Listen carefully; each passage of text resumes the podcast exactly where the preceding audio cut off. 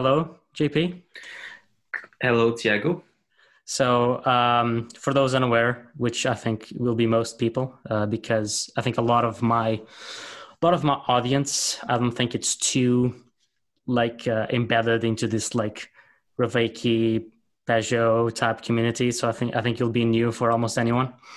Mm-hmm. Um, and so I know that you have a background in um, computer science, and then you switched to to philosophy. Um, yeah. I'm curious to to hear you speak a little bit about the transition of how you got from one to the other, and also mm-hmm. I heard you say that uh, you were exposed to philosophy when you were younger, uh, but you were kind of disenchant- disenchanted by it, like you didn't quite find it super interesting. I'm curious about what type of philosophy were you introduced to uh, and uh, why that didn't really catch your attention? And also what philosophy did you get introduced later that that really got you going? Yeah yeah that's that's a good set of questions. It really ties together. What happened is i was always interested by philosophical questions. It just seemed obvious to me that we should care about questions such as what is the good and you know how can we get there? Uh, because uh, by definition the good is what we should do. So if it exists then we should go there. So I was interested by those questions, um, and I uh, I was exposed to philosophy uh, before college. We have our education system here uh, in in Quebec is like after high school we have sort of two years where uh, we do we sort of prepare for for college and then we, we go to college. But the, the, during those two years we have philosophy classes. And you know, I had read some philosophy here and there just because I was curious, but nothing serious. And then during those uh, two years, uh, at uh, during those two years, I was exposed to ancient philosophy, to uh, some like Descartes, uh, and it was sort of a, broad scope of philosophy. And there are a lot of good philosophers in there, in the, you know, such as Plato or Aristotle. They have lots of cool things to say, but the way it was presented mostly was it was kind of just skeptical to me. Like it was uh, like the, the vibe was mostly of teachers trying to get us to doubt things, which isn't necessarily bad, but it didn't have a very good impact on me as opposed to the science classes I was taking. Because you know, uh, from from what I was seeing in philosophy classes, it was just a bunch, of, a bunch of people questioning things, uh, you know, doubting things, and never really getting anywhere. Whereas I, in my mathematics classes, you know, I was studying very precise things, but I could give proofs or what I was doing. I could know for certain that this was going on or this was going on. So the the clash made philosophy not very convincing to me. Um, so it, it, it was probably also impactful that the math teachers looked just happier and like maybe, maybe more virtuous than the philosophy ones. Instead of just doubting, they seemed like they had sort of their lives together and things were going on track. So I, I thought, okay, I, am still very interested by philosophical questions. I still want to like get to the idea of what is the good? Uh, is there like meaning to any of this? And uh, if so like what is it? But it didn't seem to me like philosophy would really get anywhere because i just saw philosophers like spinning round and round uh, not getting anywhere. So I, I, decided to do mathematics and computer science uh, to study logic specifically. Um, I, i've been interested in in the idea of proofs of mathematical proof and how you can prove things. And it was just like once I, I got the idea I, I just got really enamored with it. I did lots of proofs. I uh, I studied different formal systems, and I had heard about Gödel's incompleteness theorem. The idea that there are some limits to formal systems, but and you know I was I was curious to go and explore this because it seemed to tie in actually well with the sort of philosophical questions I was interested in. Um, if for instance, you cannot even know, like Gödel claims, uh, like like Gödel showed, I should say, that from any formal system, uh, if from any formal system that is sufficiently powerful, you cannot prove the completeness or the consistency of your own formal system, then you cannot really be sure of anything, like in in in in the mathematical sen- mathematical sense of things. Like you cannot make formal proofs of very powerful things within mathematics. Well, if that's that's true, then this like this cuts you off from a, a whole realm of possibilities within uh, like epistemology. Like it, it, it really circumscribed the sort of the, the sorts of conclusions you can get to from mathematical reasoning, from logical reasoning. So it seemed like it was a good avenue to at least start. Like if I can see, okay, I'm not very impressed by the philosophers, but the, the mathematicians seems to be seem to be able to get to some somewhere solid. And mathematicians even have proofs about where mathematics can go. So I should probably start there. So that's why I did mathematics and computer science in my undergrad. Um, so I had the precise aim of doing logic and mathematics and computer science is a good good avenue to do that because you have logic courses in, in, both and you can go very at very abstract layers in both the first uh, actually when sort of mathematical logic exploded it was a combination of philosophers mathematicians and computer scientists were doing that like in the early 20th century. Um, so people like like frege like uh, russell later like uh, church alonzo church like alan turing. So all of those people were sort of getting at the same sort of ideas but from different fields from like mathematics or philosophy or uh, the early days of computer science. Anyway so that, that's what i did. But pretty soon when i saw the proof of gödel's incompleteness theorem it it answered my questions way quicker than i had thought it would. Um, i was expecting because i had heard the statement of gödel's incompleteness theorems that any formal system like any set of axioms and rules to manipulate those axioms that is sufficiently powerful to uh, articulate basic arithmetic any such system will not be able to prove its own consistency and completeness uh, and will not will not be complete and will not be able to prove its even its uh, consistency I, so I had heard this statement, but usually in mathematics, when theorems are this cool, there's are there's actually a bunch of asterisks and notes, and it's not that cool in the end. But really, with that one, it was actually that cool. Like it was actually that that that convincing when you read the proof. It's been a while, so I don't remember the details, but you you, you could basically get to a, a paradox. The like a, you you could construct if if you have a, a formal system that is powerful enough to articulate basic arithmetic, you can create. Uh, a sentence that is like the formal equivalent of this sentence is false. And then this sort of just breaks everything. So you, you the proof ended up being very convincing. So this showed me right away that okay so i was not impressed by the philosophers because they didn't seem to be getting really anywhere but the mathematicians seemed to be getting somewhere. So i thought oh i'll go to mathematics to mathematics. But then the mathematicians like show they actually prove that mathematics is, is limited in its methods. So this sort of and I was that was just like one year in my my into my undergrad. So uh, mm. I, I, ended up finishing my degree, but I, I thought that I, I, should go back to philosophy because I'm not gonna go and, and, answer my philosophical questions within mathematics. Mathematics mathematics is obviously too limited for this. And now I have the proof, so okay, I, I've exhausted this possibility. I should go right. somewhere else. Right. And that's why I then went to to philosophy. Mm-hmm. And as for the the kind of philosophy that I found more convincing. Uh, it was analytic philosophy. That's what seemed more what, convincing to me it. at the time. Analytic philosophy. Oh, analytic. Okay. Yeah. Yeah, that was more convincing to me coming from a a mathematics background because right. analytic philosophy was founded by by logicians, by philosophers who were interested in logic, by mm-hmm. mathematicians, mm-hmm. and by uh, computer scientists. So it was it was speaking the right language to me, and then over time, like I, I so I started from anal- analytic philosophy, and then my, made my way sort of back in time towards more and more ancient traditions. So now I so now there are elements of my thinking that that go from yeah from from Heraclitus and the pre-Socratics all the way to um, modern uh, analytic philosophy.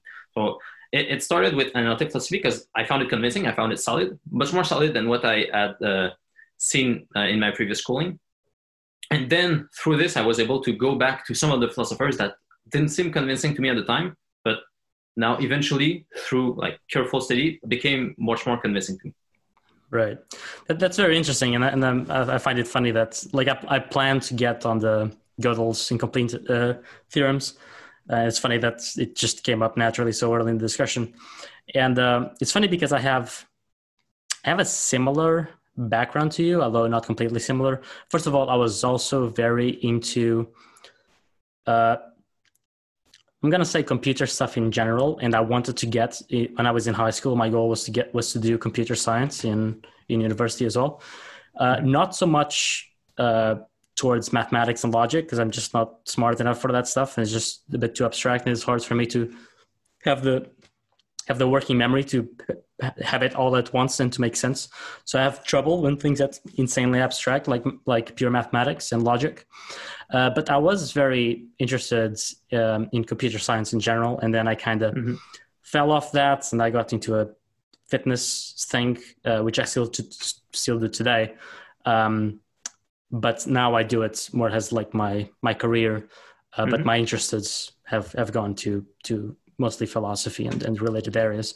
And I also remember the Gödel's uh, incompleteness theorems to be a bit crucial for me. Like there was, like they, they just almost completely broke down uh, my hopes because I was also in this path of, of like, of certainty uh, and this is especially related to well we can say like reality more in general but also ethics um, although I was coming from a slightly different background then, like I was more into psychology.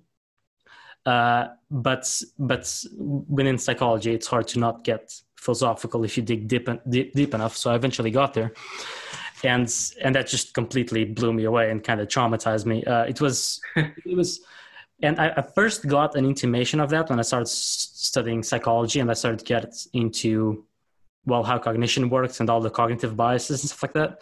Because when i like when i first got into philosophy like you, you kind of start usually the, the the typical path which i don't like very much is like you usually start with the greeks and stuff. Um, and like there, there's always this this i don't know how to call it exactly but like this view of man has like the rational man that is like just thinking through things and getting closer and closer to truth. And so i had mm-hmm. this idea that you just get you can just reason things out you know? And i thought okay like if you just go slow then by logic like you can eventually build something solid and you can discover uh, you can kind of solve uh, existential problems that way. Uh, but once you get in psychology like this idea of like the, the rational man that just just goes out of the window. Um, and then also when i when i saw that not only does psychology have foundation but like logic itself like cannot have a foundation. Like that's just you can't go deeper than that. Like it's just you hit a wall so hard that you have uh, nowhere to go. And th- that was also a very significant uh, breakthrough for me. And that, that was also what made me more sympathetic to religion because even when i got away like even when i got more interested in philosophy uh, it was still a philosophy that was like very physicalist naturalist uh, in nature you know yeah. Uh, but but once you hit the the such a barrier, like it's it's hard to keep that on. Um, and so I, I, find it I find it funny that we kind of both had that I don't know that shock of like yeah, just yeah. hoping for something real and shakeable, and just turns out that just, that just doesn't exist, unfortunately. Yeah, makes sense after watching Vervaeke's series as well, because with you know our little individual stories or sort of microcosm of what happened at a wider scale. Uh, you know, through the history of philosophy, the Greeks were actually pretty good if you look at what they were saying philosophically and the idea that okay, man was not transparent to himself. Uh, mm-hmm. you know, the, the, Plato had this idea fairly well down, and they were, didn't just incorporate the like material materialistic science into their worldview. Like things didn't have to all have proofs you have a basic con- contact with the world and it's from this basic contact with the world that you can then build up more abstract thoughts and eventually you can articulate propositions uh, with uh, maybe axiomatic systems and so on eventually you can get there but through history we got further and further away from this and we sort of all just tried to jam everything down into the propositional uh, and you can see like maybe the culmination of this was descartes where yeah. he, he tried to just do to just create his whole worldview from like just some a few basic axioms that he could prove within himself with just like closing his eyes and, thinking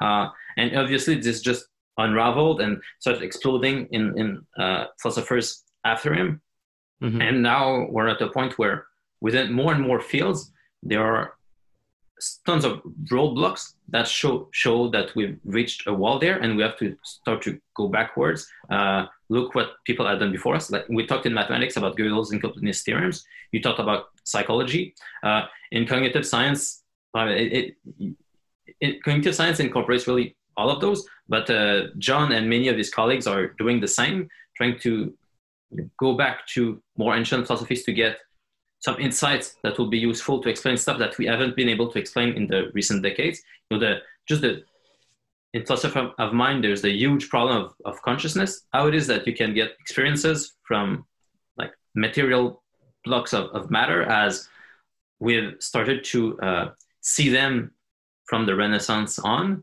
Uh, so there, there's lots of blocks like this that mirror our our individual stories. Mm-hmm. Um, have you read uh, The Master and its Emissary? No, no, I haven't read it. Like, I know just a bit about uh, Iain McGilchrist, but I haven't. I haven't read mm-hmm. that book. It's a very interesting book because it, it kind of lays down this problem of uh, reducing to the proposition, which he equates with a very left hemisphere uh, take on the world, which is very um, it likes to box things in and it, it focuses and by focusing it kind of loses the context and the whole which is more right hemisphere and he mm-hmm. doesn't only describe that in the sense of how consciousness uh, tries to interpret the world by kind of these two uh, opposite worldviews but he actually tr- he actually traces in history how those two views opposing each other have developed. And one of the things is that we have gotten more propositional, more hemis- left hemispheric uh, the longer the history goes on, and and that's actually a loss in, in, in, a lot of in a lot of like it has a lot of benefit, but it's mostly towards uh, technology and science. But uh, like in terms of deep questions, is actually kind of we shot ourselves in the foot. And he actually traces this quite nicely and gives a lot of good examples. And I think uh, I think that's part of the reason why it's it's so hard to relate to uh, really ancient philosophy it, because it's in even I have a lot of difficulty with this is that there's a lot of really good insights but it's just that they are written they are written in a language that it's hard to understand. And by language I don't exactly mean in terms of words but it's just like the way they thought back then is very different the way we think and so yeah. it's hard to understand what they're getting at like although it, it escapes language it's more like the worldview is completely different yeah yeah yeah, yeah. it's really a thing of worldview i i don't know if it was the same thing for you but when i like it gödel's incompleteness theorem and then went to analytic philosophy i was sort of able to widen and widen and widen like the the the, the worldview that i had uh, i think it's especially coming up doing lots of pure sciences like physics and mathematics and computer science it's like you practice and practice and practice seeing the world just in terms of its like basic building blocks basic material building, building blocks and then matter uh, sorry, sorry just those build basic building blocks and then you add like a few laws on top of them and you try to see the world just as a construction of those basic building blocks. And you know as you, you practice and practice and practice this and don't really notice the other stuff uh, like like the emotions, like the, the fact that there are higher level patterns like human beings and not just fundamental particles with, some laws. As you, you always keep focusing on the lower level stuff, uh, it takes a while to appreciate the, the realness of higher level entities. Uh, so, for instance, for me, like the first one was just consciousness, the fact that, okay, uh, I can look at Thiago in terms of a, a, set of particles that follows some laws. And that's sort of how I looked at people uh, a few years ago, back when I was studying pure sciences, because that's what I was practicing all the time. And I, you know, I was doing well in school and so on. So I had positive reinforcement to look at the world this way, actually. So that's what I, I was doing. But then when I saw David Chalmers' good articulation of the hard body, uh, the hard problem of consciousness, it like made me think that, oh, well, there's something else I have to try to deal with.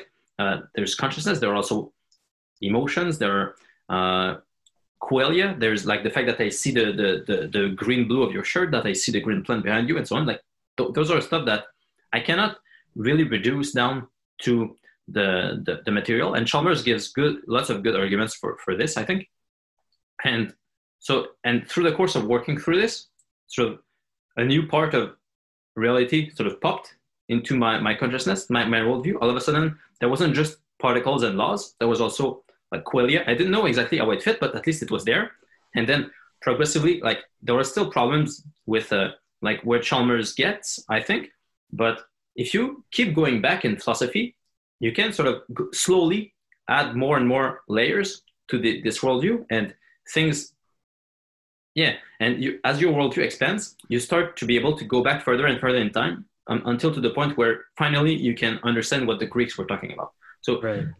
like now i think i understand what plato was talking about when he was talking about forms and how the fact that you know forms are, are real that patterns are real uh, and that they they govern the the the matter that they inform. But i like i wouldn't have understood this back when i first, was first exposed to it. And i'm not even sure that the the teacher that was teaching it to me like understood what yeah exactly. Like plato is is such a good example for what we were talking about because like the theory of forms describes so well the type of problem that you get when you reduce reality to just individual bits uh, like uh, indivisible uh, forever.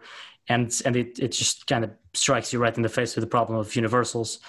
And the problem is that when you're taught that the, the way that people view that is that that is that he's claiming that there's like a, a separate physical reality when yeah. there's like the perfection of, of, of the cup and the table. People are like this, this guy is just insane. Like this makes zero sense whatsoever.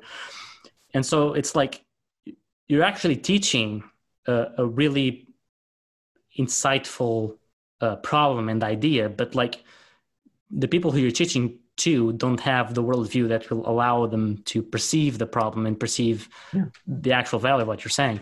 And, and yeah, because we're, we're, materialists, so we try yeah. to see Plato materialistically. So in, in, addition to our world of matter, there's also this other world of formal matter that Plato talks about. Mm-hmm. Uh, and was there any like really significant points that kind of bridged the gap uh, for you of like from the physicalists' uh, worldview to like a more holistic, philosophical, religious worldview? Yeah. Well, yeah, there were a few points. I don't think it's that long even to, try to go through them at least quickly. In details, it would take forever. But like the the the at the eye level, I think it's fairly simple.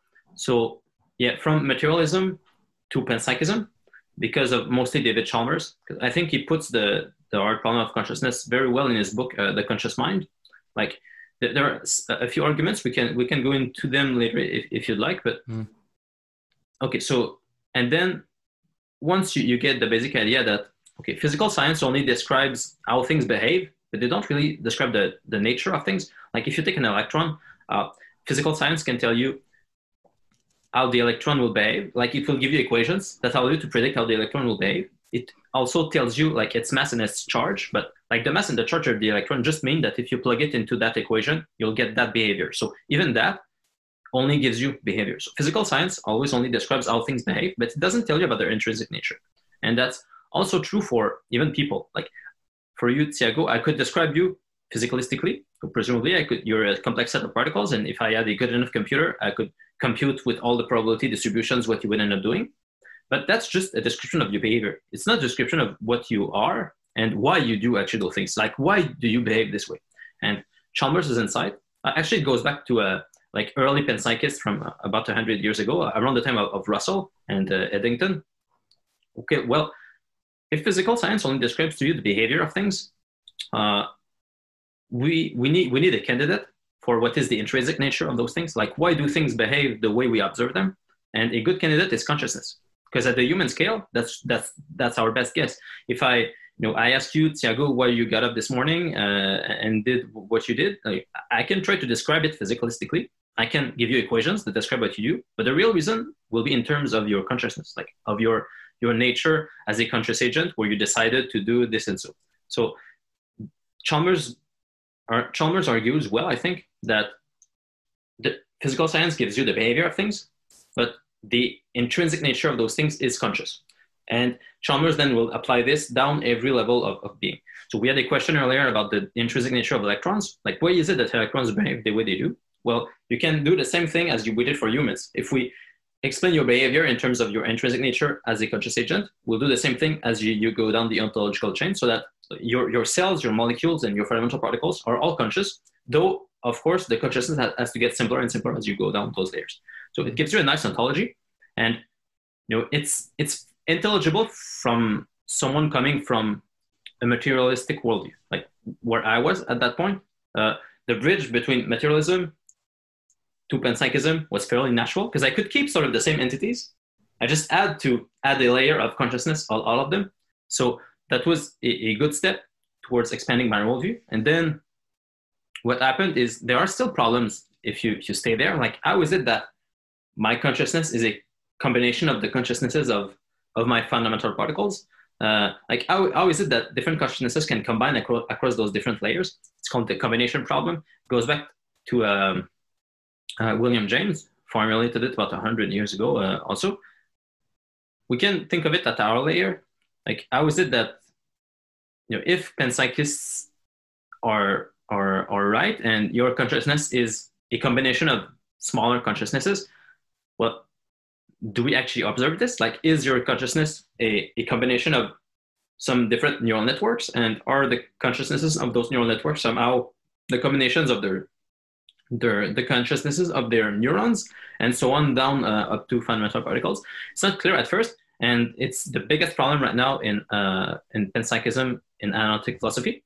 And the answer to find the answer for this, I ended up looking at the works of Henri Bergson.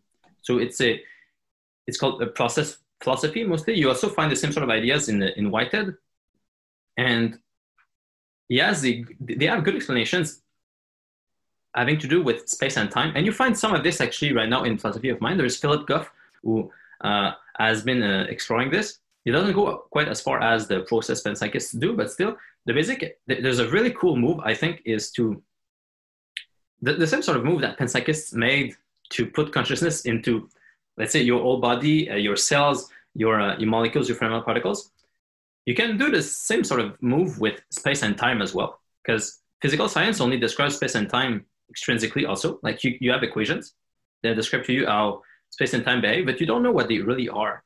So the insight is to try to use this to solve the combination problem. Because the same way that our matter combines in space and time, and we can describe this in, extrinsically in physics, but there must be something intrinsic in the same way that there's something intrinsic to my matter, there must be something intrinsic to the way my matter combines in space and time. What is like the intrinsic nature of, of space and time? And that's what Whitehead and Bergson were exploring.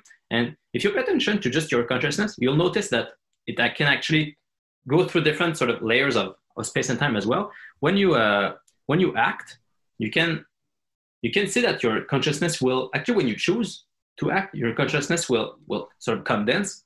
It will get uh, it will span instead of spanning from let's say one second, it will span maybe five seconds. Um, for instance, as I decide to say the sentence, I can condense, you know, in one thought, I'll I'll think of maybe the things I'm going to say in the next five seconds in just sort of one thought. So I've compressed all of this up into uh, like one one thought instead of having like my, my, my mouth and all of the cells around this place will move a lot. Like there'll be tons and tons of of uh, oscillation uh, oscillations. If you were to look at the time in my my cells as I'm speaking these words, it would be extremely complicated. But at the scale of my my consciousness of my mind, it's actually very simple and it spans much wider in terms of time. Another way to see it is uh, when your mind fragments. Let's say you have a car accident. Uh, you'll be able to tell that your consciousness will fragment and it will shorten. Like instead of having let's say your hands on the wheel and knowing what you're going to do in the next maybe two or three seconds of okay i'm going there maybe i'm speaking with someone and so on as soon as you have the car accident you can feel that your consciousness will fragment and all of those consciousnesses will be super short so it's like you'll be pulled apart from different neural networks. Uh, there's part of you that's going to want to run away. There's parts of you that are going to want to go help the other person. There's parts of you that are just going to want to freeze. And all of those are very short. If you pay attention to them they don't think very far ahead in the future uh, and they're all sort of warring against one another. So that's an example of your, your consciousness, your intrinsic nature as a as a whole being organized with a certain temporal span in terms of its consciousness, and this shrinks down in to a few lower consciousnesses. You can see it lowering down when you have this sort of a accident. You're pulled by different passions, you can say, by different subpersonalities, and this this pulls you sort of down in space and time. Um, so this was Bergson and Whitehead's uh, idea, found it quite good. And this was also a bridge to try and understand some of the things that religious people were saying, like uh, try to give some metaphysics to what maybe Pageau and uh, Jordan Peterson were saying uh, in terms of like are our difference of personalities real? Are our I mean are archetypes real? And so on. So am I making sense so far? Before Yeah, I go for uh, sure. further. Um, let me just. So there's a few. First of all, I would just like to say that I I think it's interesting that you got there through consciousness, which is a very. I mean, it's it's a very obvious thing because obviously it's the, the biggest gap uh, that you have um, in in a physicalist worldview. But I actually went it slightly different, which is related to conscious, but it's not necessarily related to to the hard problem of consciousness. Let's say, and, Mhm. and part of what made me really start to see the world differently was when I started uh, learning about Heidegger. Because Heidegger doesn't touch the hard problem of consciousness, and he doesn't have to. It, it's more that it's more the way you view at the world, regardless of the nature of consciousness, that it's very different than how our culture perceives it today. And so, when I started to see, when I started to pay more attention to phenomenology, that's really when it started to open up to me because the like it's like that makes a lot of sense, but that has nothing to do with how I view the world before and how everyone else seems to view the world. Mhm. Um, and I got in, and consciousness is also a huge thing, but I actually got it uh, later somehow.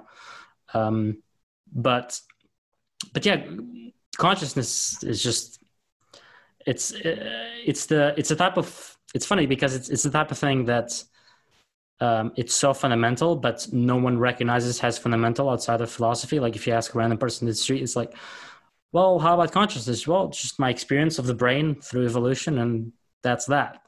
And well, it's a bit, it's a bit more complicated. I, I, I really wonder though if that's the case for because sometimes I've been surprised talking to people that they they're not physicalistic at all. Like some people are the more new age sort of source of thinking. Some people think that they're like Well, just minds, true. or some Mhm. people are dualistic. Like I I'd be really curious to know like the real stats of like in terms of how people actually think. Well, there's there's some research in terms of um, I believe at the very least of I, I think of where do people fit in philosophy of mind. and there's also um, there's also a, a study that, that I that I find super interesting, which is uh, they analyze people's uh, categorization in philosophy of mind of materialism, dualism, and idealism. Doesn't have panpsychism, unfortunately, and uh, they had a psychedelic uh, slash mystical experience, and they actually Mhm. a- analyzed again, and they actually see people just go through either dualism or idealism, and that does have a baseline of of people. Uh, obviously, that sample is going to be biased. I'm not sure what. I'm not sure what their criteria was to recruit subjects, um, uh, but there, there's that. And about people not being physicalists, I think it. I kind of see where you're getting at, uh, where, where you're coming from. That people might not fit there, but I think it depends a lot on your social circle as well. Like the more, I think the younger people are, I think the more they're prone to physicalism, uh, Mhm. because um, be- because it's just embedded into this idea of just science explains everything and stuff like that. Um, and so if they're secular, that even compounds more. Um, and so there's and also something that I find interesting is that um, it also has to do like even if even if it's not uh, like an explicit belief in physicalism something interesting that i found is that if you go to people that are very related to arts for example like musicians paintings the painters etc that that's ha- they are disproportionately not physicalists even though they don't Yeah. have it's not like they have a, a philosophical construct to argue their position they, they, they just intuitively know somehow Mhm. so that's also uh, interesting um, and I didn't want to get too much into panpsychism because my first episode was all about it. Like I interviewed uh, Peter something. I can't pronounce his name. He's Yeah. Swedish and it's so hard. Uh, yeah, yeah I know ab- I know you're who you're talking about, and I, I don't know how to pronounce his name either. right. Yeah. Are you familiar with his work? Uh, just a bit. I mean, I've watched some of his uh, videos. I think he has. I remember he has an excellent YouTube presentation of a, you know, a talk he gave on like the basic arguments for panpsychism, and I think it's Mhm. still like the format I like to use to present panpsychism. Like, It's like four really good arguments that list them uh, out very Awesome. cl- clearly. Uh-huh. Yeah. And that something, and I, I've been, I've, I've dived in, into a lot of his work, even though I'm not, I wouldn't consider myself a panpsychism, but a panpsychist, but I'm not, like, I'm not a non panpsychist either. It's, I'm more like an, an agnostic about it because uh, I find that every side has problems and I'm not sure exactly how to deal with them. Um, but I've always been very sympathetic to it, and I and I like his work a lot. Especially has also very interested in psychedelics, and he tries to uh, connect consciousness and and and psychism uh, with it, and also he works a lot with Whitehead's and stuff like that.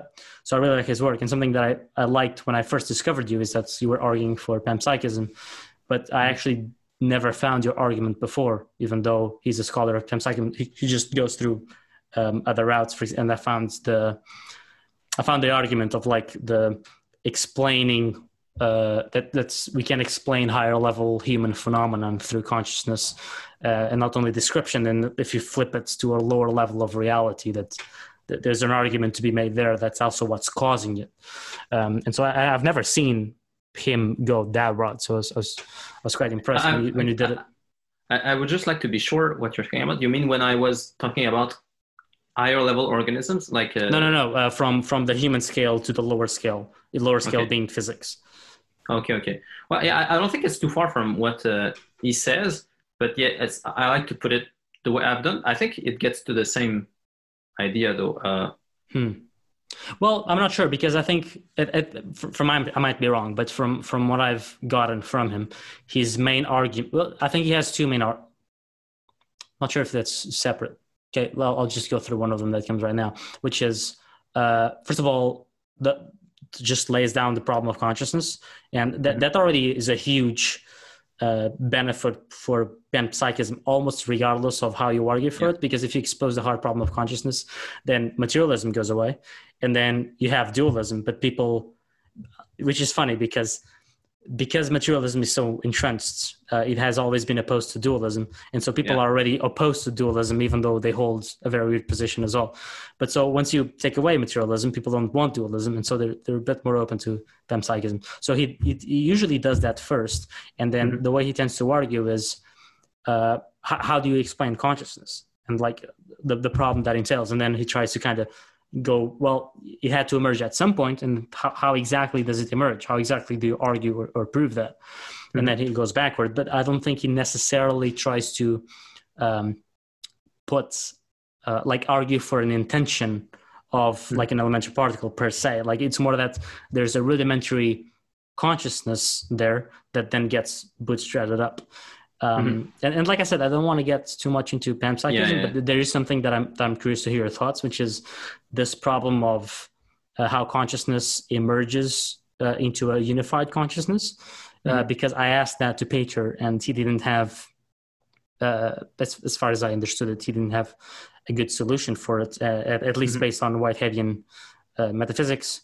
Yeah, um, and it's not like physicalism does either but I'm curious to how you solve that problem of of of, of something becoming one because part of the thing that I, that I struggle with panpsychism is that in materialism you have the problem of how does consciousness emerge, uh, but then if you hold the panpsychist version, like the consciousness is taken care of, but then you have the problem of human consciousness. It's like because because human consciousness is special to me. It's so special.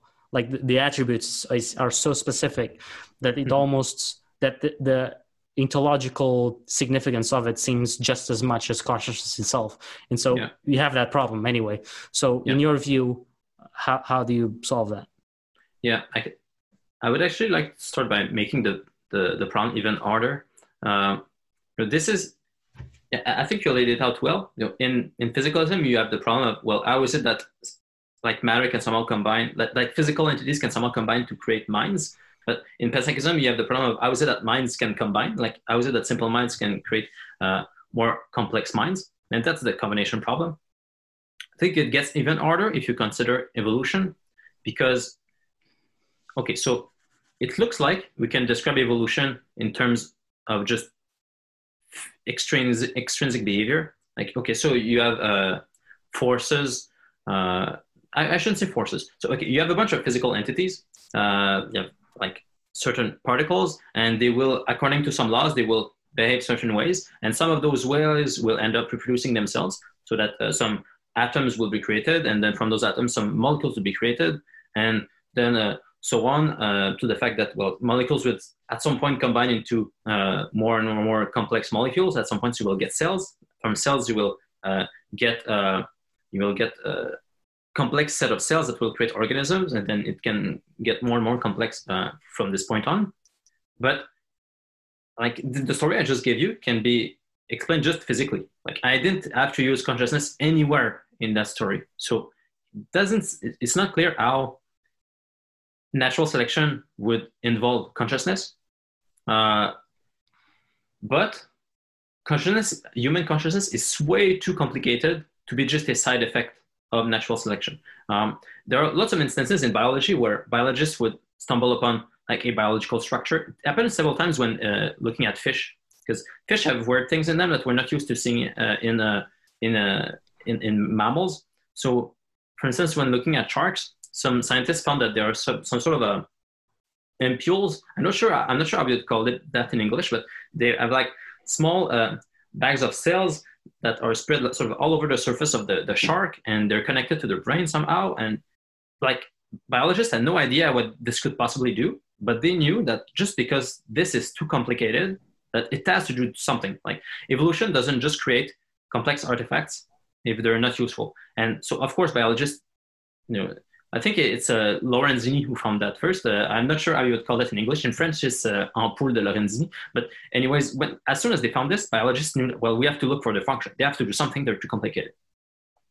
And the same sort of argument is true about consciousness, I think. If you look at human beings, our consciousness is way too complicated to be random, to be just a side effect of something else. The same way that when the biologists looked at the, the, uh, the ampules, they knew that well, okay, this can't just be a side effect of, of something else. Like this is too complicated. It has to do something.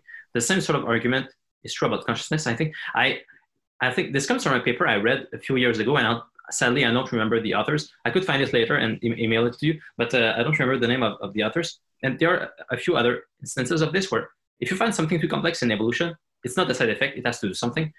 But I just give you a story about consciousness and I didn't need to talk, uh, sorry, I just give you a, a, story about evolution that can explain the evolution of human brains, for instance, but it didn't have to involve consciousness at all in that. I could explain that, well, okay, some sets of matter will reproduce and some others won't. So it looks like I can explain the evolution of, of, of human beings without consciousness, but human beings have consciousness. And uh, according to what I just told you, consciousness is too complex not to be doing something. So Okay, so that's like the basic problem of the evolution of, of consciousness. For anyone who's not materialistic, you have this problem because, okay, well, you can explain the, the evolution of man in terms of just matter. Well, then, like, if, if consciousness isn't just matter, then it has to do something, but we can't really find it. And for panpsychists, the problem is, okay, well, maybe for panpsychists, at least you can put like the basic building blocks of consciousness into your matter. Like, like fundamental particles have, have consciousness. So they can combine into more complex consciousnesses, presumably. But why would evolution care? You know, it seems like evolution only cares about how things behave, and it will favor the survival of things that behave in a way that they reproduce themselves. But why would consciousness care? Uh, sorry, why would evolution care about uh, the the combination of consciousnesses? Why would it happen to follow uh, certain like whatever laws explain how it is that consciousness gets combined. Why is it that evolution would, would care about this? So I think this is a very deep problem, and I don't see many panpsychists uh, mention it, but it makes the, the, pro- the problem you, you mentioned even harder. And to, to try and explain it, uh, I think you have to go slowly towards like Neoplatonism or uh, a sort of metaphysics of form, such as Plato, or hylomorphism, like Aristotle. You have to give more weight to uh, to forms, to patterns, like to, to consciousness. And it's a bit why I, I like Bergson, which I mentioned earlier, because Bergson saw that problem. He was a like an early panpsychist, and he tried to explain the evolution of of consciousness, among other things. And the the way he had to to do it was to say that you can't really just look at things bottom up of consciousnesses that start just from the bare level of, of matter and uh, somehow combine and happen to create human minds, you will have to go top down as well. You will have to explain how like the it's not just so it's not just the many becoming one it's also the one fragmenting into the many. Um and and i think we have an experience of this. If i look at the examples i mentioned earlier of let's say the car accident when you can feel your consciousness fragmenting uh, so this is what happens at our human scale of we can see our consciousness fragmenting but so, so you have the one becoming many when your consciousness fragments and then how is it that you can pull yourself back up together? How is it that your your many can also become one? And it's it's it's a simultaneous thing. It's not just that the like the many will randomly become one, like one consciousness will just squash the other ones. It's as your three subconsciousness, let's say, like the, the one who wants to run away, the one who wants to freeze, and the one who wants to go uh, help the other person, as those three are sort of warring against each other at the level of neural networks, at your the, at the level of your whole being, you will also inform all three of them and uh, decide to some extent which one you, you you'll go with. So it's not like we have perfect control over this, and it still remains mysterious to some extent. I mean, it, it still remains mysterious, like the problem of the one and the many. People have been arguing over this forever, but I think the the deep the deep nugget, and maybe it's something we'll have to take like for uh, we, we, maybe it's something we'll have to take as fundamental in our ontology how it is that the one and the many can interact but like the solu- the basic solution to the problem of the one and the many as best as we can understand it i think is that as the many become one the one also becomes many like it's not just if you if you just take it bottom up how different consciousnesses can combine how different things can combine you'll never really get up the ground even if you just take a let's say a just just it's something that Bergson talked about. If you just take, let's say, two planets, like they're separated in space and time, but they're separated. How can they possibly interact? Like, how can two things, if they interact, they have to somehow be one. But how can two things that are really separate, they're, spread out in space and time, but they, we know that they interact because you know gr- gravity happens. They they, they, they, they, they get closer over time. So how is it that things that are spread out in space and time can interact? how is it that the many can somehow be one at a higher level? How is it that at the level of planets they're separate, but at the level of gravitation they're one? And you know, it's it's mysterious, but we know that it happens in physics, and we know that the same thing happens within our our consciousnesses. Like our several our subconsciousnesses somehow can combine, and those it's something that I talked about a few times with in conversations with with uh, John Vervaeke. We have to always look at sort of emergence how the many can become one at the same time as we look at emanation as how the one becomes many. So it's a, a top down and bottom up thing that happens at the same time. And I think like, so this is, I don't know how satisfying you, you'll find this because as I'm, as I'm speaking this, I find that we have to see this more as, as fundamental in our ontology. A way of saying it is, let's say you're, you're a materialist, like your, your basic ontology is, okay, you have fundamental particles, and then you have laws for how those different things will combine. So it's you, you try to do it all with just emergence of how different things can just combine together. And then you have mysterious laws that bind them together, but you, you sort of don't, don't try to go too deep into them. Uh, another kind of ontology would be a way that at least a lot of people understand Plato, and it's probably what Plato actually said. It's more, much more of a just purely top-down thing, where you have forms, you have just patterns, like you have the the one uh, no, I shouldn't say Plato. I should say it became clearer in Plotinus, the Neoplatonists. But it's the opposite of ontology. Instead of having matter from which things emerge, you have the one, you have the absolute unity, like the, the, the pure principle of unity. And from this one will emanate multiplicity. Uh, so like from, from the one, they will uh, emanate the, the intellect, the soul, and then like the world.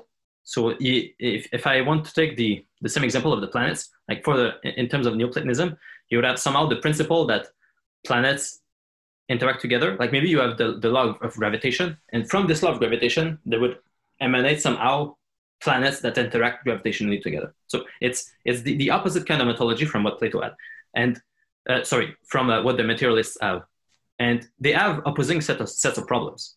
Uh, from materialism, you have to explain. Well, I mean, how is it that the okay? So you take basic in your ontology that the many become one, but it looks kind of like a miracle. Like, why is it that the that the the many would actually behave this well? Like, why, why is it that uh, two planets wouldn't just stay apart? Why is it that they would somehow interact? And this, I don't think the materialist has good answers to this. He can point to the laws of physics, but I mean, laws of physics bind things together, but we don't know how, so it's not it's not great. And right. in terms of the the if you're a Neoplatonist, then you have the opposite problem. You don't really see why the one would become many. Like this is this is weird. Like obviously, obviously the one has to become many because we see things in the world and they're separate. Like my hands are separate, so things have to become separate somehow. But how is it that that this can actually happen if you're a Neoplatonist? Like why would the one become multiple into something else? Like, uh, how is it that the that the one can become many? So I think the solution is to, and this is what like the, the, you can see the Christian Neoplatonists do. I think it's the sort of thing that Jonathan Pageau talks about on his channel. The thing, the sort of thing that uh, uh, John Vervaeke also talks about. You can see this in several figures in Christian Neoplatonism from uh, lots of, lots of the uh, Eastern Fathers of the Church. You can also see this in uh, John Scotus E. Uh, it's more in, in, the West was a, a, monk in like the ninth or 10th century, I believe. But and you can see like glimpses of this in Bergson and Whitehead, I think. But the, the idea is that instead of having like, as the, the materialist, you take just bare matter and somehow emergence, or instead of taking just Neoplatonism where you have the one and somehow emanation, you take both. You take like the basic principle is both that is, is to actually identify emergence with emanation. If you look at one thing bottom up, it will look like emergence. It will look like miraculous emergence. If you look at one thing top down, it will look like miraculous emanation of the like one becoming many. But instead, like the move is to identify both. Is to okay, we can only look at them like one at a time. We can either look at just how the many become one or how the one becomes many, but they actually occur both at the same time. And like this sort of combination is fundamental. Right. So, so I just said a lot of stuff, but yeah. So I'll be curious to see if you think it makes sense. Yeah, that, that was good. I've heard you say it before, and I think it's it's it's quite well put. And uh, I find it especially funny how how the problem of of of top down is is I think a lot of very hard for people to understand because they often point up to laws, but the laws don't really they, they don't really have much explanatory power because because then you have the problem of of how those things come to be. And it kind of i think that's one problem about materialism in general is that for a lot of problems there seems to be answers. It's just that there's problems with those answers and people will know. Uh, but but it, it, gives like a confidence that, that that there's a that there's an easy answer when a lot of times it isn't. Um, and i think like this this this um i don't know how to call it exactly but this uh this ability of of of being to like go up and down i think it's mm-hmm. mostly easily seen uh, in personality because everyone has uh, phenomenological access to it. And i think the psychoanal- psychoanalysts kind of nailed this down quite well uh, which is really old. It goes back to plato but they, they articulate it in more secular uh, terms. And for example something that really opened that up to me was jung uh, but it's a shame that a lot of people don't don't like those figures anymore don't like those ideas because it's associated with like the pre-scientific state of psychology. Uh, and so people was like oh people had these ideas but it was like a primitive thing that doesn't apply anymore.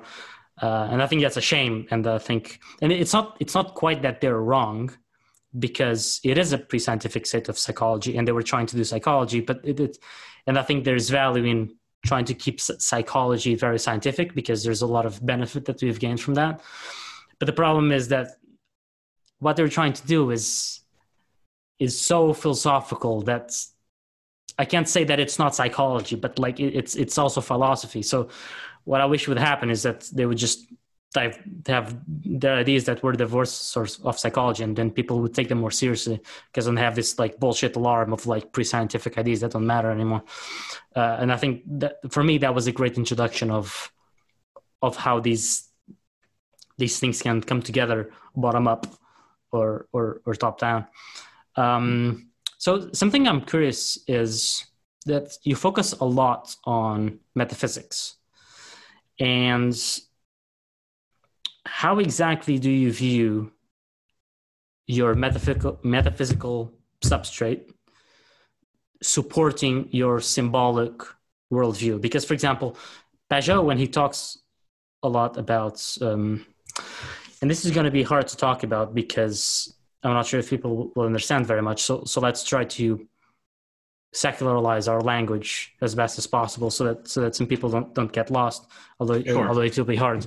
But my question is what role does metaphysics have in your cosmology? Because for example Pageau when when when he talks a lot about what he talks about he appeals directly to your phenomenology. And a lot of times metaphysics is, is completely irrelevant. And that that was also uh, shared uh, through many other people throughout history. For example, uh, Buddha explicitly said that metaphysics shouldn't they shouldn't matter, or at least they shouldn't be considered. Like, no matter what the metaphysical subject of reality is, like the you can still have a symbolic understanding, and you can still have uh, an ethical system and, and the way of navigating the world. So, so what need do you see for metaphysics, and how does that play out? Yeah, that's a good question. Uh, one thing I've heard is that we always bring our metaphysics to our practices, to our everyday lives. So some people have more articulate metaphysics than others, but we always bring some sort of metaphysics to what we're doing. So we may have to do metaphysics at least to at least to defeat our old bad metaphysics, like to at least refute our bad metaphysics. And I, th- I think that's true. I don't know if more than that can be very useful.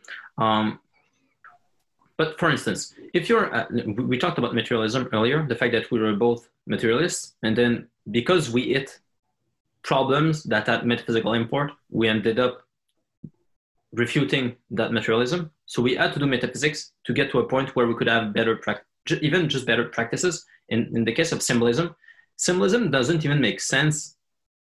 No, symbolism can make sense if you're a materialist, but it's not going to be very important. Like all of psychology becomes mostly an illusion if you're a materialist, because all that really exists is matter following certain laws.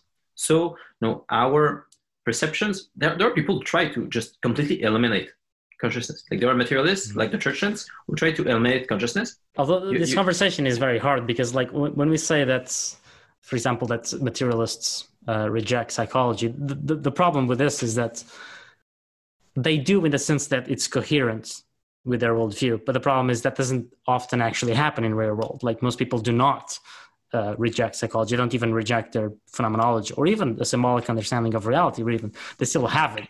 It's just that it does, it's not very coherent to their position. And then when they're pressed against it, they kind of have to wrestle those things together. And and for them, materialism always comes on top yeah, they don't quite understand how putting that on top of their ontology kind of brings other things. So we have to be careful when we when we say that materialists believe certain things. It's more like their belief implies those those. Yeah, well, those but another way to another way to put it is that it makes their symbolic practices much weaker, uh, hmm. because it's harder to take symbolism seriously if uh, you have explicit beliefs about the fact that matter is primary and that you cannot really trust your psychology. Like, because bind in with the, the rise of materialism is the fact that our mind, our perceptions, our consciousness deceives us. Uh, and you can s- see this starting from like from Galileo and Descartes and so on. And then it became even clearer in Kant, like the idea that we're cut off from the world. Like our consciousness gives us you know sensations, but it could be just an illusion. Like Descartes w- goes through uh, like thought experiments where when I, I could imagine that uh, maybe I'm asleep, maybe I'm uh, uh my mind is just being manipulated by a demon, maybe uh, like he or he thinks of illusions where maybe I could just be seeing like uh, wax mannequins and so on. So he bound with the rise of materialism is the fact that well the world is really made of, of matter and fundamental laws and sort of my consciousness is is maybe like an interface in my mind to access this but it doesn't make our psychology as important as if you're Plato, for instance, and your mind really gives you direct access to forms, and the, it's the forms that make the world. So do you see a bit where I'm going with this? I am, but I'm curious exactly because I understand what you're saying from the point of like more typical Cartesian skepticism. But when you mentioned yep. Kant, uh, I, want, I want to clarify something exactly because how exactly do you see in a more Kantian perspective of like having a a priori framework that partially blinds you to the thing in itself. Yeah. How exactly does that conflict with a symbolic understanding? Well, let's say with, with Kant, because our perception is just a uh, sort of pre-built. It's it's a pre-built way in which we look at the world, and we don't have things. We don't have access to the things in themselves.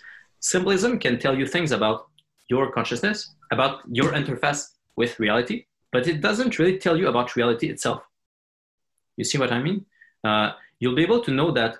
Let's say uh, we have certain archetypes uh, that allow us to understand. Let's say why we were so enthralled by, uh, let's say, heroic myths why uh, we look uh, highly at pictures of, let's say, the, the Virgin Mother and her child, while we have archetypes that tell us about our interface, the way that, like, I don't remember how Kant called it exactly, but symbolism maybe can tell you about the structures of your consciousness, but it won't really tell you about the world. And that really undermines your your whole symbolic worldview, if you want to see it this way. Because there's always a risk that okay, I mean, I'm learning some things about me, but I'm not really learning things about the world.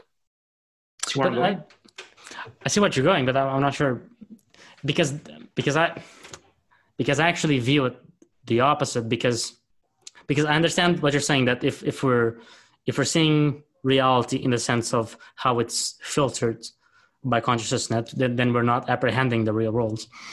Um, and I get that, but I think that like a Kantian uh, version of reality actually helps symbolism, at least to me, almost in a positive manner, because it it highlights exactly the interface that you have to navigate the world in, and then you can discover that. Now you can always say that, well, it's not showing you the real real world, the objective scientific world, but I don't see how that's relevant for symbolism. Like you, you can say you can say that your your symbolic that your symbolic uh, view of reality uh, is actually ontological inferior to a scientific worldview and so it, which is kind of what science is, is trying to do exactly we're trying to transcend our, our filtering of the world not only perceptually but cognitively as well so but i don't see that necessarily being the fault of the kantian a priori framework. That's just a problem of your ontology of what to prioritize. So when I think about Kant, I actually think that helps symbolism because if you're framed by by this by, by consciousness and how you apprehend the things in themselves, then that that reinforces the idea that what matters is how you see things because you're bounded by them. Mm-hmm. And so you can always, a scientific uh, science can always say, well, we should try to see at the world the world. But then I would say that then that's the problem of how they're prioritizing things and not necessarily um, the, the problem of, of the gap, let's say. Do you get what I'm saying? Yeah, I think I have an idea of what you're saying. And, you know, there's sort of, not everyone has the same problems. Like, not everyone is, uh, is startled by the same same facts. Not everyone deals with the same metaphysical problems. I know. So, so for you, for instance, doesn't seem to bother you that uh, symbolism could be telling you just about your interface and not about what's behind the interface. Uh, but it does matter for a lot of people, and I think like it's something that maybe I, I th- for sure John would would know more about this. But I do think I remember him saying in like some of his lectures that one of the things, you know, he goes through the whole history, including uh, to Descartes. And at some points in the series, he talks about the fact that one of the one of the, the ways in which people talk about the lack of meaning in their lives is the fact that they're, they're cut off from reality. Like the fact that their selves is not in contact with the world. So, for instance, John will talk about the fact that we lost a contact epistemology, which you add, let's say, in the ancient Greeks. And with uh, Descartes and then Kant, we cut ourselves off from the from the world. We don't have contact with the world. We have contact with our interface, but we don't have contact with the world, and mm-hmm. that is a, a source of problem for people. And okay, so so that's one thing. The other thing is, I don't see symbolism as just a practice to, let's say, live a.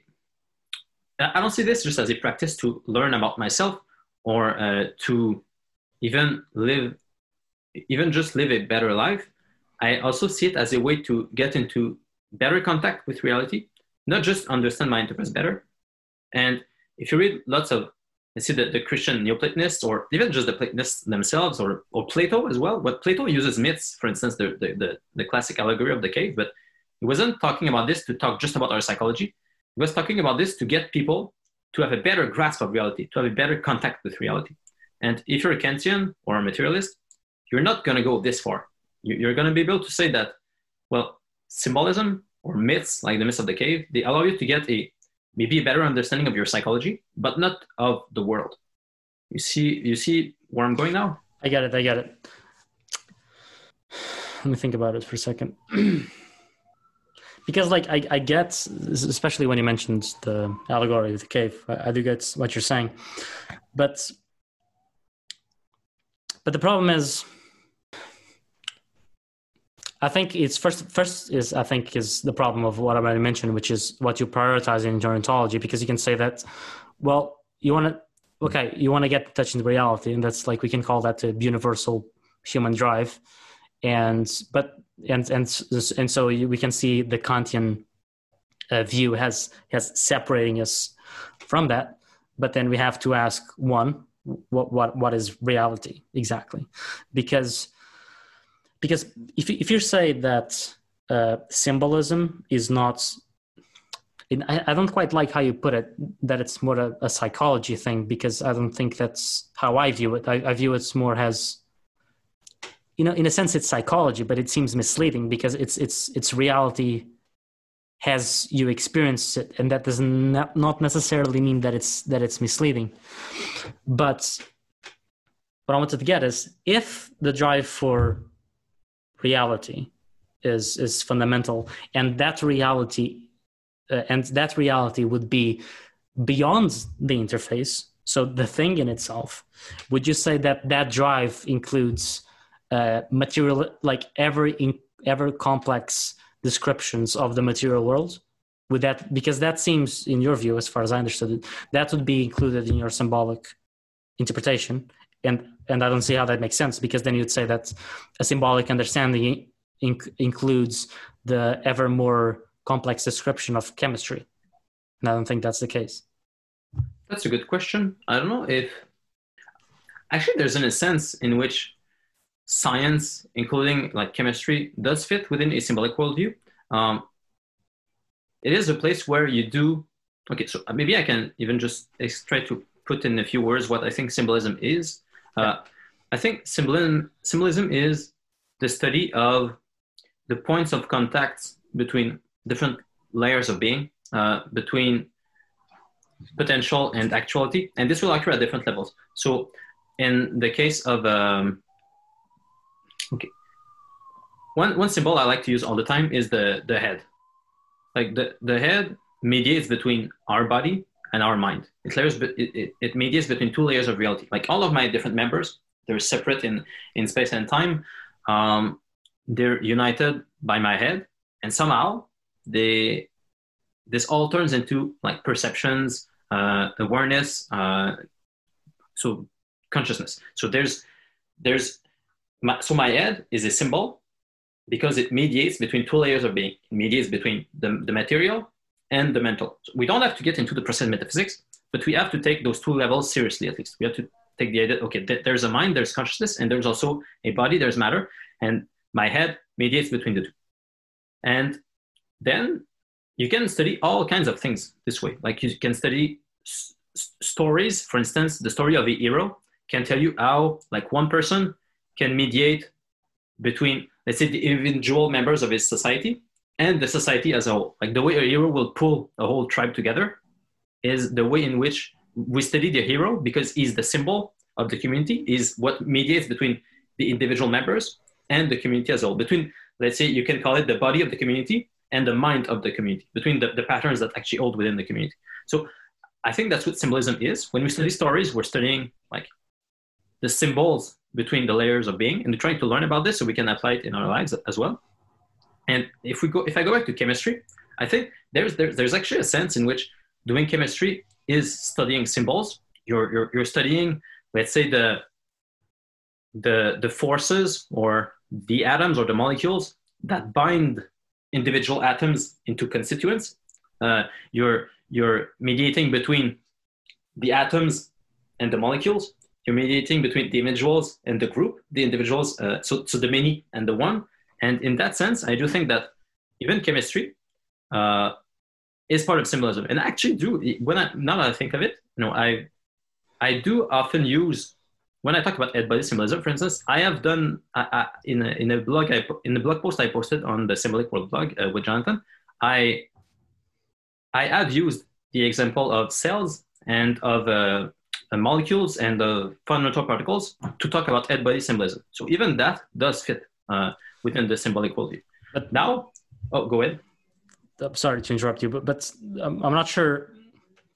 I'm not sure if that's exactly what I was trying to get at because because for me, how I would interpret what you said is that symbolism permeates all levels of reality, and that includes that includes the scientifically real and and and we can we can see symbolism there. But what i was trying to say is that i'm not sure if that that level the the the, the scientific description if that's a requirement that the ever more inco- complex description of the world if that will help your symbolic worldview. Because what happens is okay so symbolism permeates all levels of reality. Okay fine.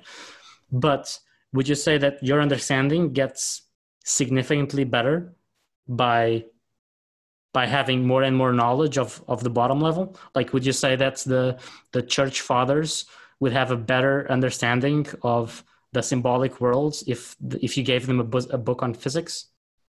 Yeah, that's a that's a good question. Um, i think okay so i do think that studying the symbols at the lower level of levels of being will get you a better understanding of symbolism as a whole, but it doesn't mean that's the optimal thing for you to study either.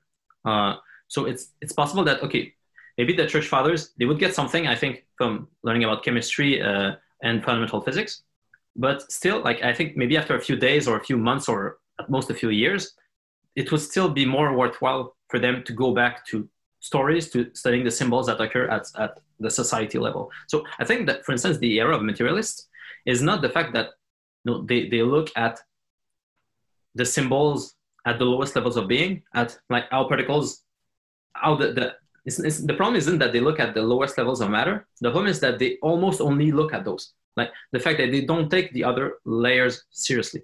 I think it's more a, a problem of emphasis than a problem of like studying this precisely. You see where I'm mm-hmm. getting at? Yeah. And I think it's important that your symbolism can reach to those lowest levels because it gives you a, a contact with reality. Like there's a deep continuity between what goes on within fundamental particles and myself and the cosmos as a whole. So I, I get a, a contact, and it's one of the things that Vervaeke says that is important, even just for people to have the sense of meaning in their lives. They have to get a contact with, like, with the world, with each other, uh, and themselves. Hmm. I might be repeating myself a bit, but the, issue that I have with that is that I, see those lower levels as being an expression of symbolism that you get at at the level of experience, at the individual level, and at, at, at the social level. And so you can always say that, well, okay, well, that permeates at the bottom level, and you can even say that you learn a little bit from it. But I see that learning as in just just discovering the patterns that you knew from higher up. So it, I, I see it more as um, not exactly sure how to articulate it. Like it's trivial. Not sure if I would say trivial, but it's more like recognizing what you already knew from the higher levels, and I think that the higher levels is what what one should look at because that's that's where life is. That's that, that's how you interact. Uh, mm-hmm. But do you world. think like do you? Okay, so if you hadn't thought about this previously, like do you see value at least in recognizing that that it works? Like we do you like the I symbolism can... permeating down that works yeah, or something else? Yeah, yeah. yeah the... I'll, I'll, say it works. Uh, I, I'm just because uh, we can think of someone like there are people who who have a hard time seeing symbolism seriously because they have let's say two worldviews in their head that are that are competing. They can see the world like like Descartes or Galileo or Kant. Like somehow there's a mathematical world out there. I I know that's not what Kant said, but that's what Galileo and Descartes said. That somehow there's a mathematical world out there. I can know it by mathematics. I can't really know it by my consciousness, and maybe symbolism can tell me about what occurs within my my being and also within uh, my interactions with others and so on. But this worldview is undermined by the competing worldview of seeing the world just with mathematics, just with like fun- fundamental particles. And until you can sort of reunite the two by saying that symbolism actually permeates all of those levels, so your your your symbolic worldview is sort of undermined un- until you do this. So I, I, agree that you know it's not very difficult. Once you see the patterns at the higher levels, it's not very difficult to map it onto the lower levels. So you do recognize something that you already knew, but at least it's that it has the value of not you being torn apart by two different ways of looking at the same things. Mm-hmm. Right. Got it. Um, yeah, I think that makes that makes some sense. I mean, it's a bit fuzzy on my mind exactly how how much there's a need of like complete overlap, and um, it's not quite overlap. It's not the right word, but of like a a continuity. Yeah, a continuity between two worldviews. Um, but that gets us into some other problems um, that uh, I think that would take too long. Um, but but I, I, appreciate you explaining it further, and I think I think I got a lot of out of it. Um, so, so something else that I wanted to talk about, which is something that I've been struggling for a long time, and you have a a good intuition for this type of thing, so maybe you'll help me clarify it, which is like reality seems to be very complicated to define because it's not it's not only the here and now, but it, it, it extends in, in, in all directions. Mm-hmm. And there is stuff that is not real in the typical sense that can bring something real. Uh, which is, and I think the, the proper way to view something like that is a story, for example. So, for example, if you tell a story that contains um, a certain a narrative that has that has an idea inside of it and the story isn't real but how the story one eliminates your worldview and two how it affects your behavior like that is real and so it's it's hard to divorce it's it's hard to tell the story isn't real when the story mm-hmm. causes your behavior yeah and that's something that i've been struggling a long time when i initially got into more religion stuff because mm-hmm. this like it, it's something that Peterson talked about, which I think a lot of people, a lot of people know what he said, and a lot of people repeat it, but I think no one actually understands how crucial it yeah. is. Which is, it's it's real if you act as if it's real, and it's and it, and f- for someone like outside of these topics and, and someone not quite familiar with this view of looking at the world, like that saying just looks just batshit insane. Like it makes no sense. Like, but w- when you start realizing as reality has potential, and and that's how you bring that potential depends on on ideas, and that's and then especially if you get into a more like uh, like a more platonic view where where ideas actually have real ontological status, mm-hmm. um, then that gets just insanely complicated. Uh, and so and and I think, and when I really started to take Christianity seriously uh, and religion seriously in general, it was when I got that insight that there's there's stuff that if you hold them as real, that makes them real, but it's it's like I have an intuition of it, but I can't articulate it properly in my mm-hmm. head. And I was hoping if you if you could give me some insight on it. Yeah, yeah, I think it a, a, good way of seeing it is okay. So a, a story is just a more abstract level of being. Uh, I think the same relationship between that holds between, let's say, my mind and my body is the same sort of relationship that happens between a story and the players in that story. So you're going from just one more uh, layer of abstraction, and we can, and that, I think that will be true even for people who don't hold the story to be real. They will still, they can, you can still be part of a story without knowing it. Um, I think it's most, most useful to go through through examples here. Um, I mentioned cells earlier. Uh, can start there because it's very simple. In a cell, you have tons of different organelles. Uh, yeah, let's say you have the mitochondria there, you have uh, some other organelles there, and they're also doing their separate thing. But all of those different enzymes and organelles, uh, they exist at their at their level of, of, of reality that is very quick. Like the, the, the chemical reactions there occur in like nanoseconds, and uh, it's very very short in time. It's it's, it's very low level uh, space and time. But when all of this, all of these enzymes and chemical reactions are gathered up around the nucleus, like maybe the, the uh, mitochondria are having an issue and they send certain enzymes to the nucleus, and then the, nucleus will uh, actually gather all of this, all of this information that occurs like at low level in space and time, and will gather it into information with the DNA. Like the what was just enzymes and stuff at a low level of being will become information, will become something that means something at the level of the DNA. If you know the genetics of the cell, you'll be you'll be able to know. Okay, well, there's a pattern there there's like something invisible, like a form, like uh, there, there's a form of the cell that is mediated by the nucleus, by the genetic information of the of the cell, which will then inform what occurs at the level of you know, the more concrete space and time of of the, the the organelles and the enzymes. So you can see the nucleus is a mediator between the form of the cell, the pattern of the cell. Let's see, you can even say the story of the cell, what the cell will do over time. So the, the nucleus mediates between the story of the cell and its individual organelles and enzyme at a lower level scale. And both of those are both of those levels of being are real. You need actually the, the different enzymes and organelles for the information of the cell, for the story of the cell to manifest itself. So you need you need the concrete for the abstract to manifest itself. Uh, but also, all of the concrete does really need the abstract to also all together, to be not just multiple, but to be one. You need all of the different uh, uh, interactions in, in the cell to combine meaningfully through the nucleus into meaningful information. And that will uh, then create the enzymes necessar- uh, necessary to hold the cell together into one. Okay, so that's just at the level of the cell.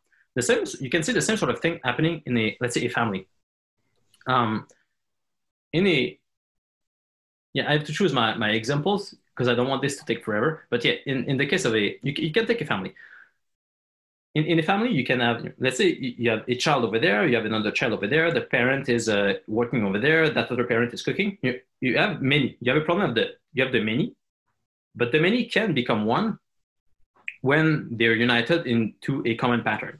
When, let's say, uh, they have the pattern that, okay, at this time we, we have, uh, we, we have uh, dinner, at uh, this time during the week we uh, go to uh, this child's uh, soccer game. At uh, this other time we do this other thing. So it's possible for the many members in the family to become not just separate members individual during their things but to actually become one under the pattern of the family. And typically someone will mediate between those. Let's say uh, in, in that family it's the, the father that sort of organizes things organizes activities. Well it means the father is the mediator between the individual members in the family and the abstract pattern of the family.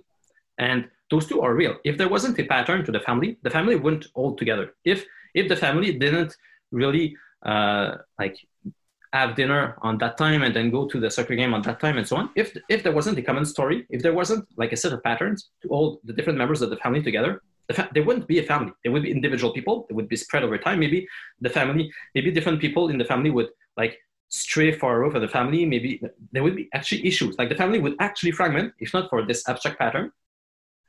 But you really need both levels. Like you need the concrete members of the family for the pattern to manifest itself. If one of the members, like if, if the members of the family died, the pattern would also not manifest itself. Like you need actually like the concrete for the abstract to manifest itself. And you need the abstract to keep the family together as well, to, to keep the individual members into one, to keep the concrete under one abstract. Okay, so and so, so I, I, I, I found this pattern in the cell at a low level of being. I found it at the higher level in a family, but that's also true within larger communities with more complex stories as well. Um, so yeah, and I don't know um because um, I'm most familiar with with Christianity, uh, don't know if that's okay that I use this example or if you'd prefer something else. Um, uh, no, Christianity is fine as long as you don't go like too deep into theology. Like as, as long as it's understandable, Christianity okay. is fine. Okay. Well, yeah. So I think that that will be enough. So there's the basic idea that the same sort of thing happened at the at a higher level in a church, for instance, where all of the different families, but all over a village, for example, that all have their their distinctness, will gather, let's say once a week, at the village church to gather under the same story. And then there's a certain special family, let's say the, like a few priests will be the, the head of the, the village. What they do is they mediate between the individual members, uh, the individual families, I should say, they mediate between the individual families and the, the story of the parish, uh, the story of, say, of, of, the incarnation of Christ. Uh, what, and, and you can see this occurring well, if you, you see concrete examples as well, let's the, the, individual members of the family will actually talk to their priests. Like they will go to confession. They will tell them the best part of the week, the worst parts of the, their weeks. So the priest gets all of this abstract information, all of this uh, abstract, like you can see this as potential or matter for the priest. Like he has all of this information in the same way that I see lots of stuff in front of me right now. And I will like cut away some of it. I will take the most salient parts and like contract it into a higher level pattern instead of seeing like because there's tons of pixels on my screen right now if I look at you and you know there are countless interactions happening at the level of my my retina and I will condense all of this extremely quick stuff into one abstract pattern of see Thiago over there.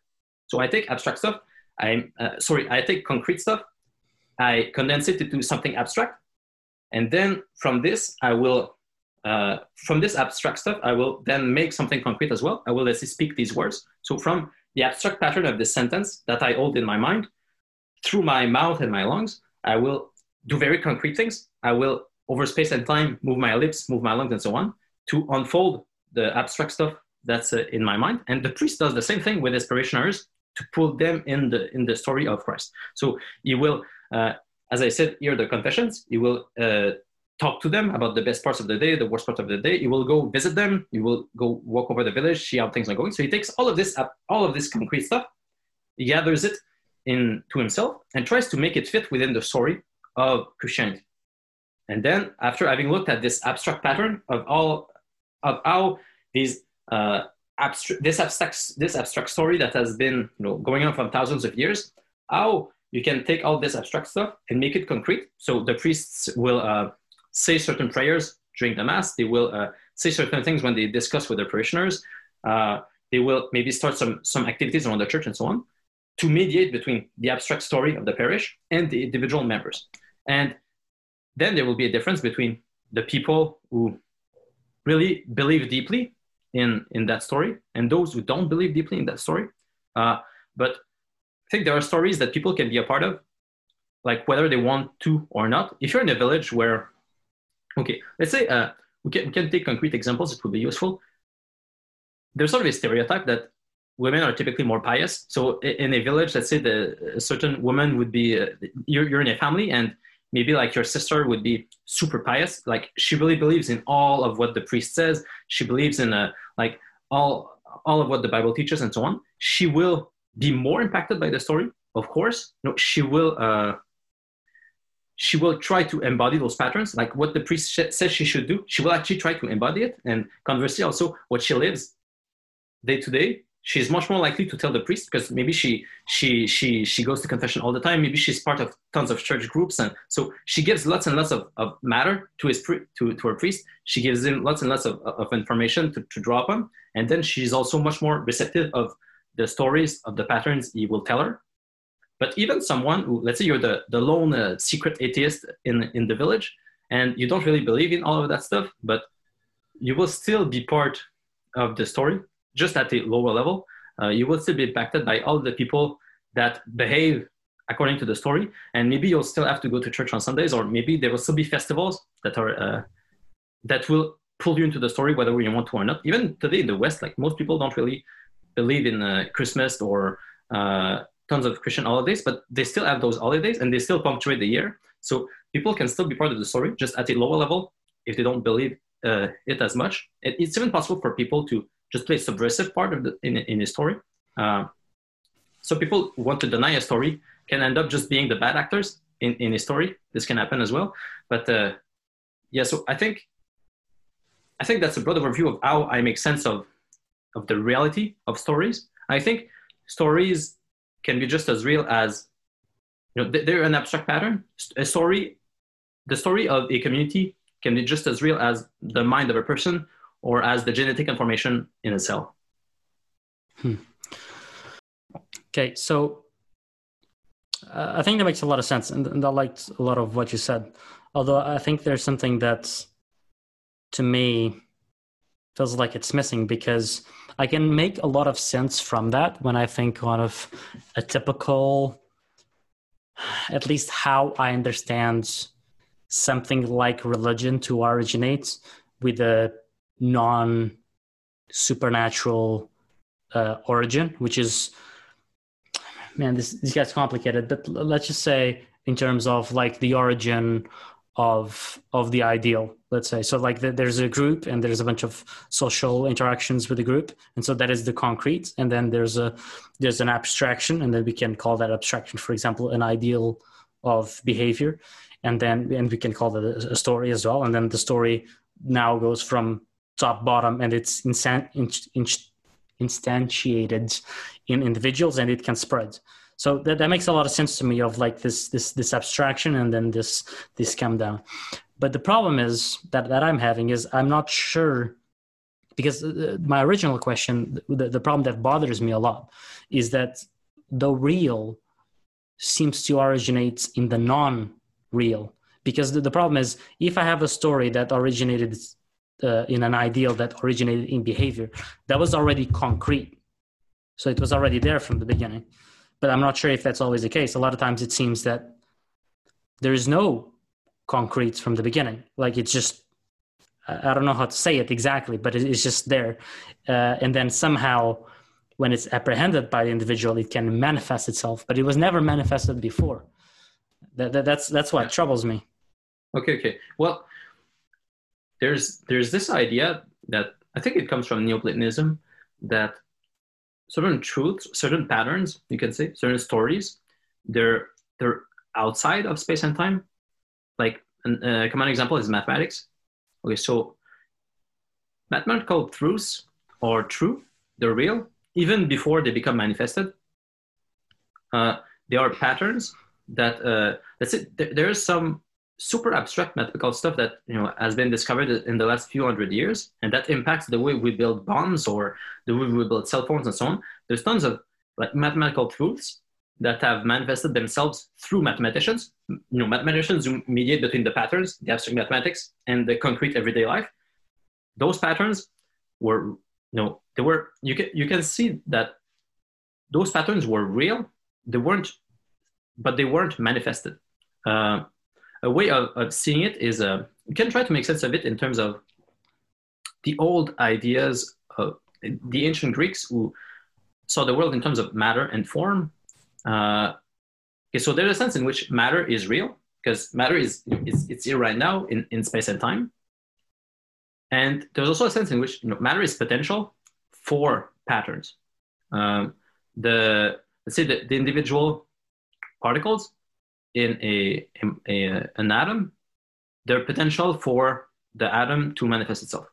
Um, or you can sit in to go th- to the uh, other examples uh, I talked about. Let's say in a, in, in a parish, in a village, the, the individual members are potential for the pattern of the parish to manifest itself. Or in the family, the individuals are potential for the pattern of the family to, to manifest itself. Okay, and there's you, it's like you can look at reality in two ways then. Like you can try to see it bottom up or top down. Uh, but both are actually true. Uh, so from what you were saying earlier like i think you had the sense that if you look at it bottom up like if you look at the fact that uh, you, you, were, you were talking about the ideal like the ideal was constructed bottom up from like in, in some sense you can see that the ideal was constructed bottom up from the people uh, and then the ideal sort of feels uh, uh, goes back down to explain the future behavior of the tribe, for instance. But you can also see it as the fact that the ideal was always there in the abstract, like mathematics. But it's just now that the, the community has reached a level where they can reach that pattern, then the pattern can manifest itself. Um, so, in terms of a story, I would say that, let's say the, the story was already real.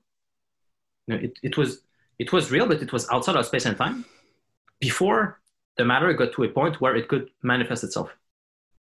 Does that help? Yeah, I, th- I, think that helps a fair bit. And and what it just said, like the very last couple sentences, I think that makes it makes a lot of sense with something else that I was thinking because uh, that I've been thinking lately, which is like the I've always like the story of of Christ, for example. I always saw it as this is a bit talked about, and I'm not sure if exactly you'll agree with me because I have, I have different views than you, but mm-hmm. but it's more like Christ would be the embodiment, like because the reason is like for example we say that Christ mediates between heaven and earth, let's say, and that it's between fully human and fully God, and and, and fully divine.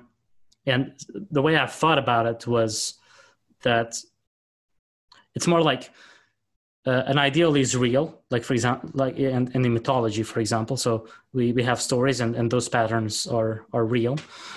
Um, and then there's people and, and obviously people are real. It's our everyday life. And what happened with with christ for example or, or in or, or in the typical religious um, i don't know religious figure i guess is when those things match in the sense that it's, it's funny because it's it's exactly how you said it, but I never thought it on those terms. It's it's it's almost like the story was there all along, but then it managed to match in a in a physical form, and I think that's what gives the this this idea of of of, of Christ being being both. It's like the so there's the story, but then the reason why there's significance of Jesus. So I, I think this is part of why for example, we can we can talk about the value of mythology in like in, in like a Jungian sense ex- exactly, but you don't need to have like a specific person that is that has any like metaphysical religious significance. Like you can just say that there's patterns in stories;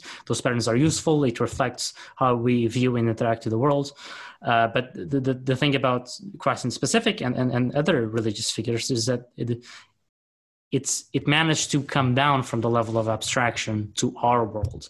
And so you can say that that's a supernatural thing but that, that depends how you view it. You can just if you view it at, at, the, at the level of ideas per se which is how i tend to view it then that makes a lot of sense. Yeah because the the supernatural the natural supernatural distinction really went off the rails over time. It's terrible what we did. Like thomas aquinas introduced the distinction in a way that made a lot of sense with the sort of it's not too far from the sort of metaphysics I've been explaining in terms of you know, layers of being, layers of matter and form, uh, and it made sense for Aquinas. It was sort of a so you had it. It was fairly smooth, like the the the integration between the natural and the supernatural. So we're in the clearly in the natural world, but we can ascend to the supernatural as we reach more and more abstract layers of being, and we can never reach the, the, the most abstract one, like the, the, the highest one, the logos, like the, the story of all stories, you can say, the, the story that gathers everything, the story from which everything emanates and to which everything uh, emerges, like that story, we're not able to reach it. Uh, there's sort of an infinity of layers between it and us, but that is the supernatural. So the what happened over time is as we lost our symbolism, as we lost you know, our ability to see the different layers of being and the symbols between between them, we just kept collapsing the the supernatural down to the point where in, in certain certain Christian circles, like people have become materialists. Like they, they try to see the, the supernatural as just another material world. It's almost like the caricatures of Plato that you see. Well, okay, we have our regular natural material world. And then there's also another dimension, another material world where God is, and that's the supernatural. And that somehow the two can sometimes touch but that's it. So, but if you go back to the way Aquinas made the distinction between natural and supernatural, you get something much smoother that makes much more sense, and that's a lot like what I just told you. And if you go like before in, in Christianity, or if you go towards Eastern Christianity, they don't even talk about this, like the natural supernatural. For them, it's like between the divine and the, the, the world. And again, it's a, a hierarchy between those. And we never reach the top level because we're just human, but it uh, doesn't prevent the highest, like the, the story of all stories, to come down and manifest itself across all of those layers in Christ. Yeah, that's very helpful. Um, um, okay, so I think maybe we should wrap it up. It has been has been quite long. Yeah, it's been over two hours. yeah, yeah. Sorry about that. Um, this was this was really fun. I appreciate talking to you. You had lots of good questions. It was uh, yeah, it was nice. Yeah, same. I really enjoyed it, and um, uh, I really liked t- talking about you, especially because like there's a lot of common grounds, which which is mm-hmm. always good because it makes a productive conversation. But also there's a lot of stuff that um, that you there, there's a lot of things in your thought that are new to me, or at least they're not very explicit. So mm-hmm. it's it's a good combination of like of like know what you're talking about, but also having novelty. I think that worked pretty well, and it helped clarifying a lot of mm-hmm. things in my head. Yeah, that was awesome. Okay, um, so yeah, so thank you very much once again, and yeah, thank you, Sego. Hope you have a great day. You too. Bye. Bye.